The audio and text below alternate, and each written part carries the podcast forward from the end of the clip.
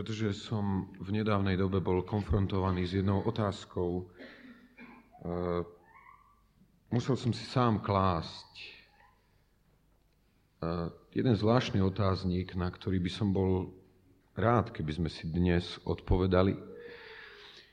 Ako je to možné, že do jedného a toho istého spoločenstva prídu dvaja ľudia, z ktorých jeden odíde nadšený, radostný, vďačný a jeden odíde nespokojný, pohoršený, nahnevaný.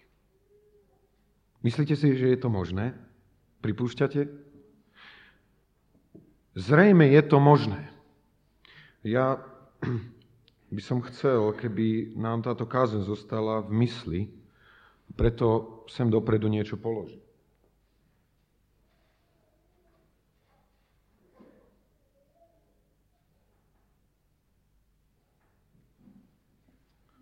Ja dúfam, že žiadne dieťa, ktoré je v tomto spoločenstve, nezatúži po tých kockách a že mi nezruší moju vežičku, ktorú som staval. Aj tak to nechce byť vežička v konečnom dôsledku.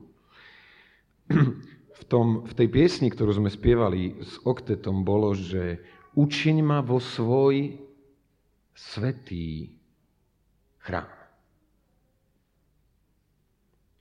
A ja si práve myslím, že to je niečo, čo vyloží tajomstvo toho, že dvaja ľudia na jednom a tom istom mieste prežijú jedno a to isté spoločenstvo a jeden z nich odíde radostný a chváliaci Boha a druhý odíde nespokojný a možno zúfalý. Ako by ste definovali církev? Čo je to církev? Beťar Šanko, hneď dopredu, všetky veci vyhmátne. Aj keď je to v napätí, lebo keď povieme chrám, tak čo si predstavia ľudia okolo nás?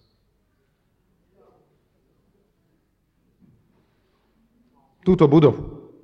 Je to úplne normálne, že keď sa povie na západe církev, alebo church, tak jeden z možných významov je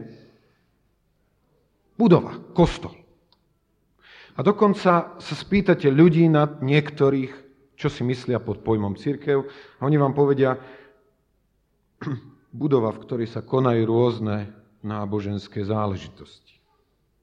Alebo, to už možno je bližšie ku nám, skúsme si to všimnúť, skupina ľudí vlastniacich akúsi budovu určenú k náboženským úkonom, ktoré sú prevádzané pod vedením vysveteného duchovného. Čo? Nie, nie je to blízko? Nie je to tak dosť blízko ku nášmu ponímaniu? Že je to skupina ľudí vlastniacich akúsi budovu určenú k náboženským úkonom, ktoré sú prevádzané pod vedením vysveteného duchovného. Je to v poriadku? Je v poriadku, ak znovu a znovu v našich modlitbách sa ozve, ďakujeme ti, že sme mohli prísť do tohto chrámu, do tvojho chrámu, je to v poriadku? Nie. Táto budova, raz sa s tým musíme zmieriť, nie je Boží chrám. Boží chrám, chrám Svetého Ducha je naše tela, naše srdcia, A to, o čom chceme hovoriť, je, že chrámom Božím alebo duchovným domom je spoločenstvo církvy. A tu sa vôbec nehovorí o tom, či vlastnia nejakú budovu, alebo nevlastnia budovu. To je uložené v niečom inom. Budem veľmi rád, keď sa budeme rozumieť od začiatku v tom, že ja som vďačný za túto budovu. Ja som vďačný za našich bratov a sestry, ktorí si vyrobili dlane a mozole na tom, aby postavili túto budovu. Nedávno som práve komunikoval s jedným bratom a povedal som mu, vieš, neviem si predstaviť, že by sme sa mali pustiť dnes do takéhoto diela. Neviem si to predstaviť. Máme ďaleko menšie veci manuálneho charakteru, dosť ťažko sa cez ne pretlkáme. Je to fantastické, že tu boli bratia a sestry, ktorí boli ochotní s vierou vykročiť ku tomuto momentu postaveniu tejto budovy. To znamená, prosím, rozumejme tomu dobre, ja som vďačný za túto budovu. Ale biblická pravda je, že toto, táto budova nie je Boží chrám. Že Božím chrámom sme my a že Božím chrámom je spoločenstvo veriacich ľudí, veľmi presne vyšpecifikované podľa písma. Lebo ak nesprávne toto miesto nazývame, potom mu nesprávne rozumieme a potom si aj nesprávne počíname. Rozumiete? Tak to ide. Keď máme zlý názov pre veci, potom im nerozumieme. A potom aj v živote sa to odzrkadlí, že nechápeme, o čo ide. Hovorili sme, že cieľ Boha na tejto zemi je jasne definovaný. Aký je cieľ Boha na tejto zemi? Jeho sláva. Boží cieľ na tejto zemi, v celom vesmíre je, aby bol oslávený. A skôr alebo neskôr, každé koleno akejkoľvek bytosti sa skloní pred týmto pánom a vyzná, že on je ten najvyšší. A Boh tento cieľ, aby bol oslávený, dosahuje tým, že hľadá uctievačov, ktorých oslava by bola vecou ich najhlbšieho vnútra. A potom nie je tak dôležitá budova. Ak oslava má byť výrazom najhlbšieho vnútra, potom nie je tak dôležitá budova. To je vlastne ten rozhovor medzi pánom Ježišom a medzi Samaritánkou, kde Samaritánka sa ho v jednej chvíli snaží chytiť a hovorí, tak povedz mi, pane, kde je to pravé miesto? Tu? Niekde? Na tom vrchu? Alebo tam v Jeruzaleme. Kde? Povedz mi, kde je to miesto. A pán Ježiš hovorí, v duchu a v pravde. Všade je to miesto, kde v duchu a v pravde Boží ľudia prichádzajú ku svojmu Otcovi. Čo hovoríme my? Kde je to miesto uctievania Boha? Tu na tomto mieste? Nie len. Definitívne nie len. Isté, život by bol jednoduchší, keby tento priestor bol Božím chrámom, keby Boh tu bol zatvorený a keby sme každú nedelu sa manifestačne sem dostavili a Boh by musel nás počúvať, či chce alebo nechce, lebo On je odkázaný na tento priestor. A takto církev chápe mnoho ľudí okolo nás. Skúste sa s nimi o tom rozprávať. Majú pocit, že účasť v budove je dosť, byť v chráme značí byť v dome Božom. Príchod do chrámu negarantuje ľuďom stretnutie s Bohom. Stretnutie s Bohom garantuje jedine to, že my sme sa stali Božím chrámom. Rozumiete? Príchod do Božieho chrámu, teda respektíve do budovy, nikomu negarantuje stretnutie s Bohom. Jedine, jediná garancia je v tom, že my sa staneme Božím chrámom. A tak prvá otázka dnešného dopoludnia znie, je tvoje telo chrám Svetého Ducha?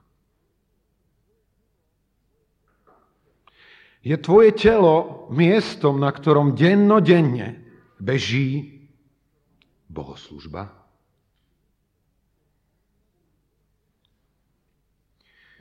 Ak chceš mať obecenstvo s nebeským Otcom, je to nutná podmienka.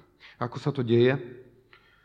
Moje telo sa, ak som uveril Bohu, že dal Ježiša za mňa, ak som prežil pokánie nad svojim hriechom, stalo chrámom Božieho ducha. A preto môžem komunikovať s Bohom cez Pána Ježiša kedykoľvek kdekoľvek sa nachádzam. Môžem ho v duchu a v pravde uctievať a Boh hľadá práve takýchto uctievačov, ktorí by ho uctievali nielen raz, dva, tri razy v týždni, ale všade. Som veľmi vďačný za to, že máme medzi sebou Hanku po dlhej dobe. Sme radi, že si s nami. Je to fantastické, že Hankino uctievanie nebolo odkázané na túto budovu. Lebo ak bola x dní mimo tejto budovy a nebala by možnosť uctievať Boha kdekoľvek sa nachádzala, znamenalo by to obrovskú púšť v jej živote. Takže vítame ťa. Veríme, že Pán ťa udržiaval všade tam, kde si chodil. Ale tu niektorí ľudia môžu zastať a povedať si vynikajúco.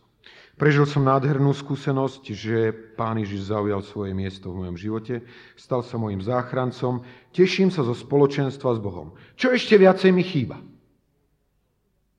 Čo ešte viacej mi chýba?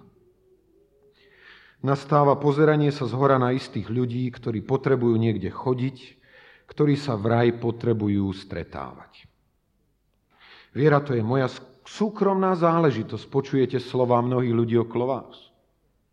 Proste ja verím. Za to, že nechodím do kostola. Ja verím.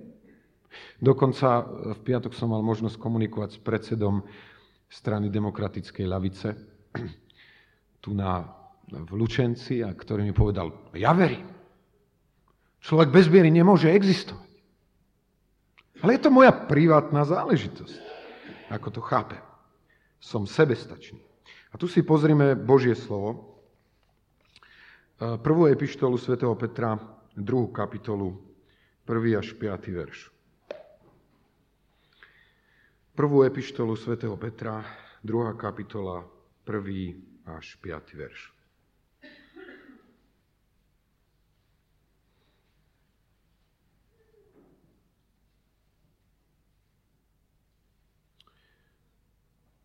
Prosím, aby sme postali ku čítaniu tohoto slova a po jeho prečítaní sa stišujú v modlitbe. A tak zložiac každú zlosť a každú lesť a pokrytstva a závisti a všetky pomluvy, ako priam teraz zrodené nemluvňatka, žiadosti vybuďte mlieka bez olesti. Božieho slova, aby ste ním rástli na spasenie, akže ste okúsili, že je Pán dobrotivý ku ktorému prichádzajúc k živému kameňu, síce od ľudí, ako čo by bol nesúci, zavrhnutému, ale u Boha vyvolenému, drahocennému, i sami sa ako živé kamene budujte, lebo budujete, duchovný dom, sveté kniažstvo, obetovať duchovné obeti, príjemné Bohu skrze Ježiša Krista. O Pane, ďakujeme Ti za to, že Tvoje slovo je živé. Ďakujeme Ti za to, že v Tvojom slove je moc. A Pane, chceme byť aj tohoto dnešného dopoludnia svetkami s osobnou skúsenosťou Tvojej moci. Moci Tvojho slova, ktorá premieňa. Ktorá dáva nové rozmery životu.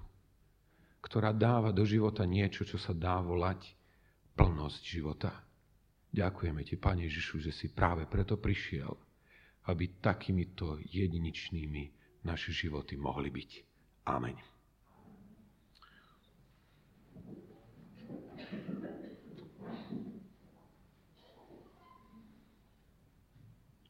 Sami sa ako živé kamene budujete v duchovný dom lebo poviem to ináč, v Boží chrám. A tu je centrálna zväz dnešného rána.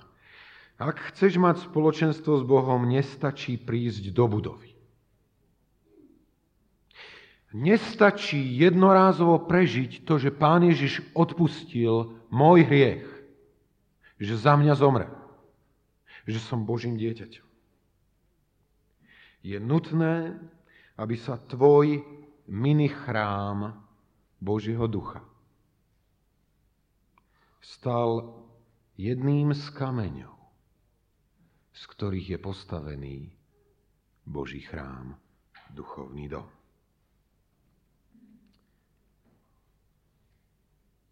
To, čo je totiž zvláštne, a o tom inak hovorí tento text, byť na jednom mieste nás nemusí nutne budovať.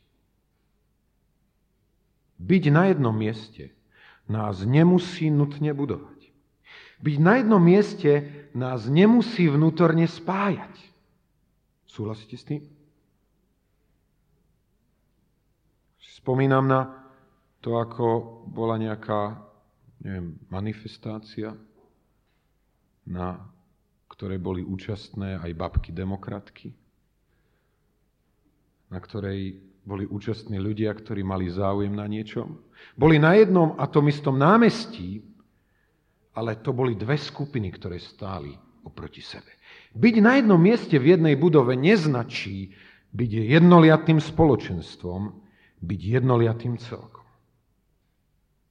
Tak ako bývanie na jednom poschodí neurobi nikoho dobrým priateľom, takisto sedenie v jednej lavici z nikoho neurobi bratov, ani živé kamene jedného a toho istého duchovného domu.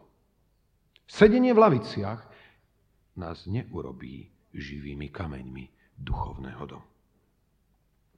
Je veľmi zrejme, že keď sa Boh teraz pozera na nás, ako sme na tomto mieste, že sa na nás pozera ináč, ako sa vidíme my sami. Totiž pre mňa, keď sa pozerám stadialto, sa zdá, že toto je jeden celok.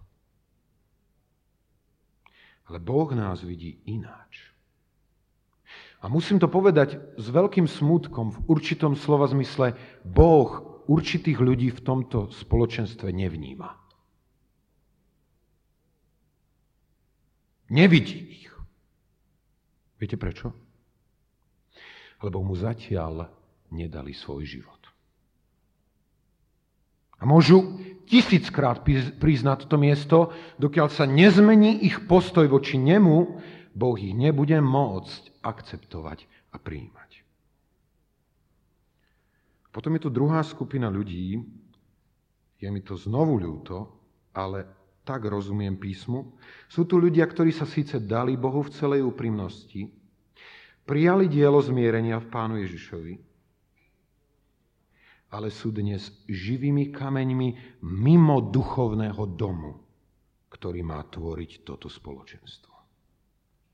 A preto v spoločenstve neprežijú tú nádheru, ktorá je pre nich pripravená. Tu je totiž kľúč.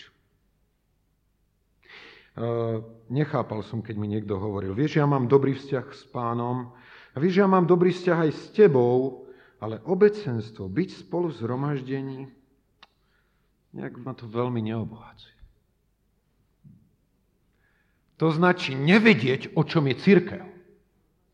To značí nevedieť, o čom je duchovný dom. To značí nevedieť o stavbe, ktorú buduje Boh zo živých kameňov, ktoré sú úd jeho církvy. Tu sa delia ľudí na, ľudia na tých, ktorí odchádzajú zo spoločenstva rozjasaní a nadšení, povzbudení a posilnení a na tých, ktorí odchádzajú nespokojní, pohoršení, nervózni. Viete, skúsim vám to ilustrovať na jednej, na jednej takej situácii. Predstavte si dva kamene. Boli tieto múry budované z kameňov? Alebo aký bol základný materiál tu v týchto múroch? Kameň, hej? A tu na v týchto vyšších partiách je čo? Tehla, hej? Takže, keď sme tam kopali niečo pred domom, tak sme nachádzali kúsky, snáď mám pocit, že dokonca aj jednu celú tehlu. A teraz by som bol rád, keby ste si predstavili rozhovor medzi dvoma tehlami. Medzi jednou tehlou, ktorá je uložená niekde tu na, tomto múre, a nezavadzia jej vôbec ku videniu a ku počutiu to, že je na nej omietka. A medzi druhou tehlou, ktorá bola položená tam niekde v zemi pred kazateľským bytom. Tu by sa konala svadba, nádherná, jedinečná svadba, a tieto dve tehly po tejto svadbe by sa stretli, aby sa porozprávali o tom, aký mali zážitok. A tá jedna tehla by hovorila, človeče, sila, nádherné.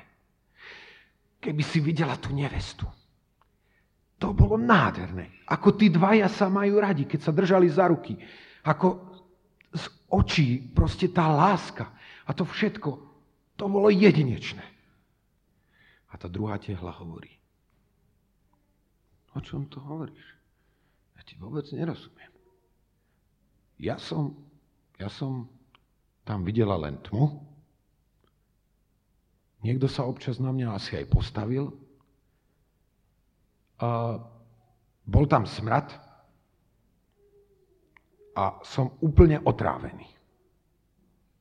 Rozumiete, aký je rozdiel?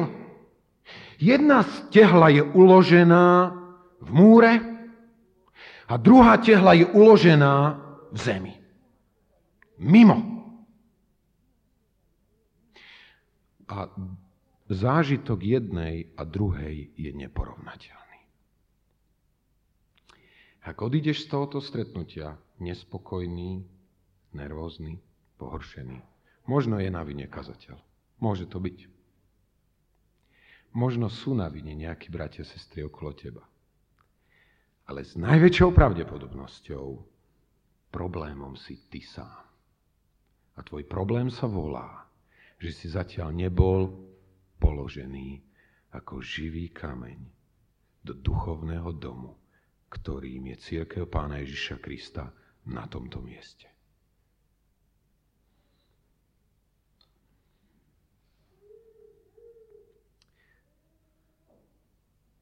Preto sme hovorili o tom, že keď prídeme na toto miesto, tak každý z nás by mal byť pripravený niečo doniesť. Vtedy sa odohráva budovanie. Euka to veľmi jasne vystihla. Cítime túžbu rozdeliť sa s druhými. Ak nemáš, bojím sa, že si mimo toho duchovného domu. Dneska mi hovorila manželka, možno by si mal vysvetliť, čo všetko sa pod tým mieni. Budovať sa. Ja som hovoril, Marika s Eukou mi dávajú veľmi jasné, že o tom nie je treba rozprávať. Viete prečo? Ja som za nimi neprišiel a neprosil som ich, aby slúžili. Oni spoznali, že sú Bohom ku tomu volané a preto to aj urobili. A takto sa deje služba v duchovnom dome, ktorý je Božím domom. Že tam sa prichádza ku, ku tomu živému kameňu a ku tomu základu, ktorým je Pán Ježiš Kristus. A tento má právo určiť tvoje miesto, konkrétne miesto v tej duchovnej stavbe. Lebo ten chrám to je dynamická záležitosť. To nie je statika. Je to chrám totiž z akých kameňov? Zo živých kameňov. Viete, čo to znamená? Neviem si to celkom ani predstaviť. Ale faktom je, že niekto dnes nebol živým kameňom a dnes sa ním môže z Božej milosti stať. To je taká dynamická záležitosť, že dnes si nebol v tom tej stene. Ale dnes sa tým kameňom v stene môžeš stať. Ale hovorí to aj o niečom inom. Ešte včera si možno bol kameňom v tejto stene. A dnes už ním nemusíš byť.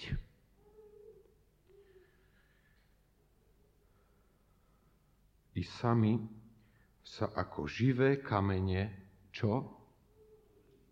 Ako? Budujte, alebo, alebo budujete.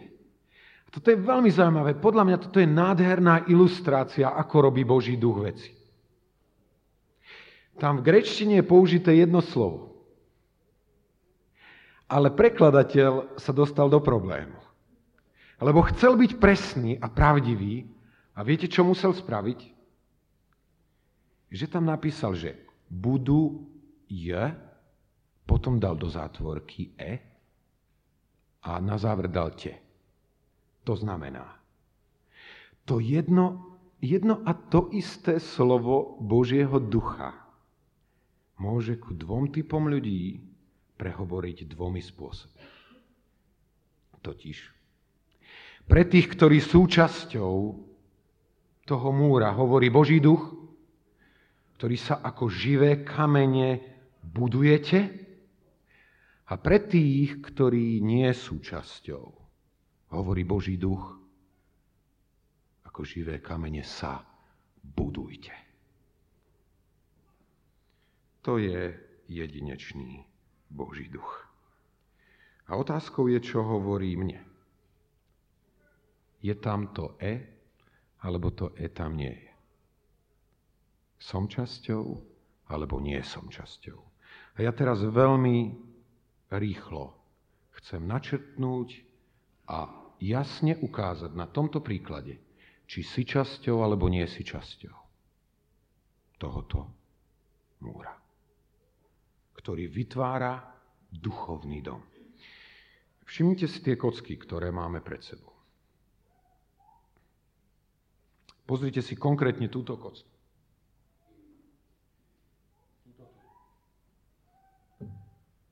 Tá kocka splňa tri kritériá, ktoré si môžeme povedať, že sú na človeka, ktorý je časťou múru duchovného domu, ktorý je Božím chrámom. A všimnite si, čo je tam za zvláštnosť pri tých, predstavte si, že sú to živé kamene. Že totiž tá jedna kocka, na ktorú som ukázal, má kocky, ktoré sú pod ňou. Môžeme hovoriť úplne základom každého spoločenstva církvy je Pán Ježiš. Základný kameň, na ktorom sú apoštolovia a proroci. Ale potom ten základ postupuje ďalej po živých kameňoch, ktoré sú kladené na tento základ. A potom bol jeden moment v mojom živote, kedy na základe živých kameňov, ktorý, ktoré boli v cirkvi, mi bolo zvestované a prijal som Pána Ježiša do svojho srdca. A keď som pochopil, že sa mám stať časťou cirkvi, stalo sa so mnou čo? Bol som položený takto na vrch toho múru ktorý predstavuje múr duchovného domu. To prvé, čo bolo, je, že keď sa narodíme do Božieho, do Božej rodiny a keď sa začleníme do spoločenstva církvy, že máme a nutne musíme mať pod sebou tých, o ktorých sa budeme v živote opierať. Ktorí nám pomôžu. Rozumiete? Je to obrovská vec, že tehla môže byť položená na tehlu. A že pod ňou je niekto, kto tú ťarchu toho brata mladého, ktorý zatiaľ uletáva všelikde, nesie. A poviem vám, je to nesmierne dôležité, že máme na čo klásť. Lebo tá predchádzajúca tehla naznačuje svojim smerovaním, kde má byť položená tá ďalšia, nie? Je to veľmi dôležité. Ja sa do toho veľmi nevyznám, Marpi, ty to vieš lepšie. Ale myslím si, že je to tak, že keď sa položí tá tehla, takže na ňu, čo sa kladie, by mala ísť presne v tom istom smerovaní. To je určitá duchovná autorita. Tá tehla, ktorá je na, na spodku. Tá si všeličo musí zniesť. Musí slúžiť tomu, kto je pripojený do tohoto múru.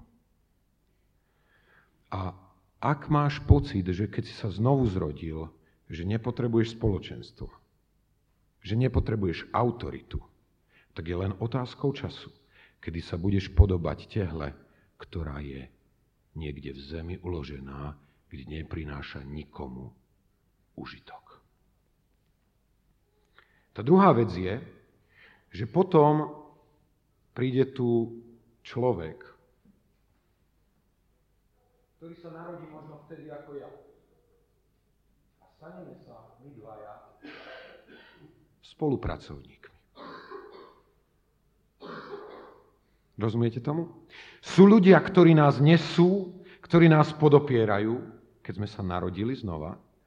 Ale potom sú ľudia, ktorí sa možno narodili boli pokrstení vtedy ako my a stávajú sa našimi spolupracovníkmi. Ľudia, s ktorými sa stretávame preto, lebo spolu robíme niečo v Božom diele. A záver je,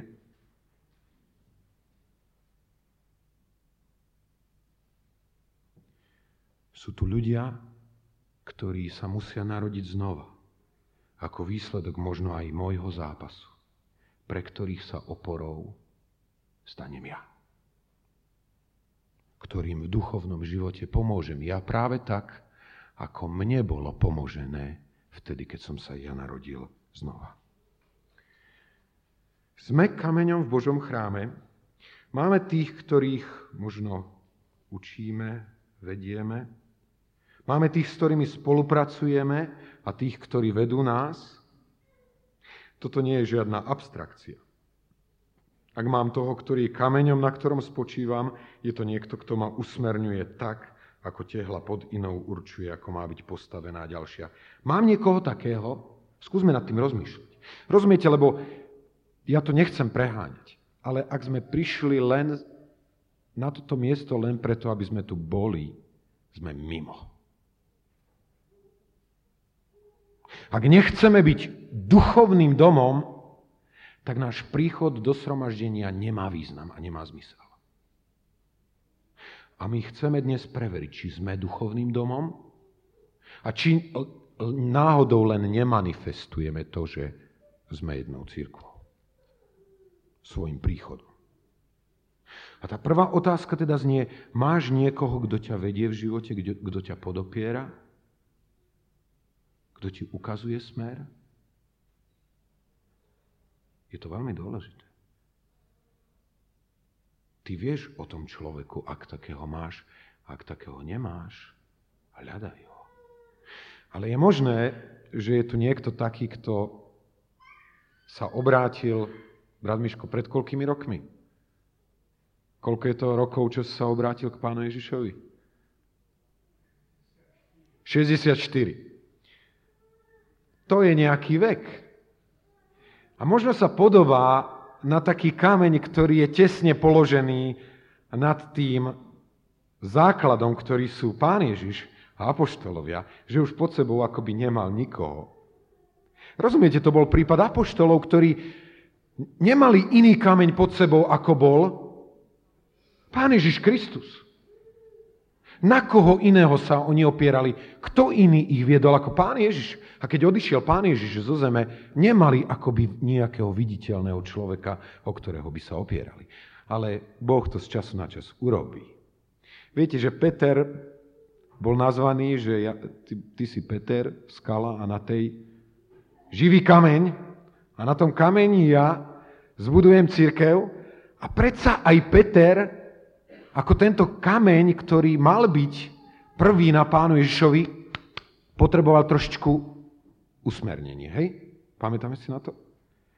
V Antiochii jeden z nováčikov mu musí povedať, Peter, teraz nestojíš na tom živom kameni, ktorým je Pán Ježiš Kristus.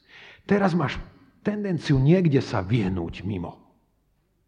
A tento nováčik Pavel pomohol tomuto živému kameňu, ktorým bol Peter, aby sa dostal na svoje miesto, kde mal stáť. Čiže nemilme sa. Nikto z nás v tejto vzrušujúcej jedinečnej budove, ktorou je Božia církev, nie je takým kameňom, s ktorým by sa nedalo hýbať. Ani kazateľ, ani staršovstvo, ani diakoni, ani nejaké iné funkcie nie sú také, ktoré sú nepohnutelné. Boh má právo usmerňovať život každého jedného z nás. Máš niekoho, s kým spolupracuješ? Apoštol Pavel hovorí o Sizigovi, druhovi v jarme. O človeku, ktorý vedľa mňa ťahá ten Boží pluch, o ktorom viem, že je ten, ktorý zápasí presne o to isté, ako zápasím ja. To poznal apoštol Pavel veľmi jednoznačne. hovorí aj o e- Syntyche a Evodia, mám pocit, ktorí sa borili s ním v diele Evanielia. To sú spolupracovníci. Máš ich? Možno dôkaz, že ich nemáš, je ten, že nerobíš. Ak robíš, verím tomu, že ich nachádza z Božej milosti. A potom máš svojich Timoteov, máš niekoho, koho ty vedieš, koho ty usmernieš. Možno, že nemáme. Evangelizácia, ktorá je pred nami, je obrovskou ponukou. Aby každý jeden z nás mal možnosť venovať sa niekomu. Niesť ťarchu niekoho. Ako tehla alebo živý kameň v múre, ktorý vytvára duchovný dom. Potrebuješ mať autoritu, potrebuješ niekoho, kto ti slúži, potrebuješ spolupracovníka, niekoho, s kým pracuješ a potrebuješ dieťa, o ktoré sa budeš starať.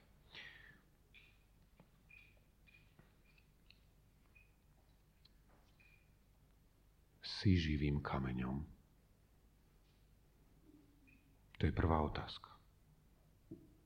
Prežil si vstup pána Ježiša do svojho života.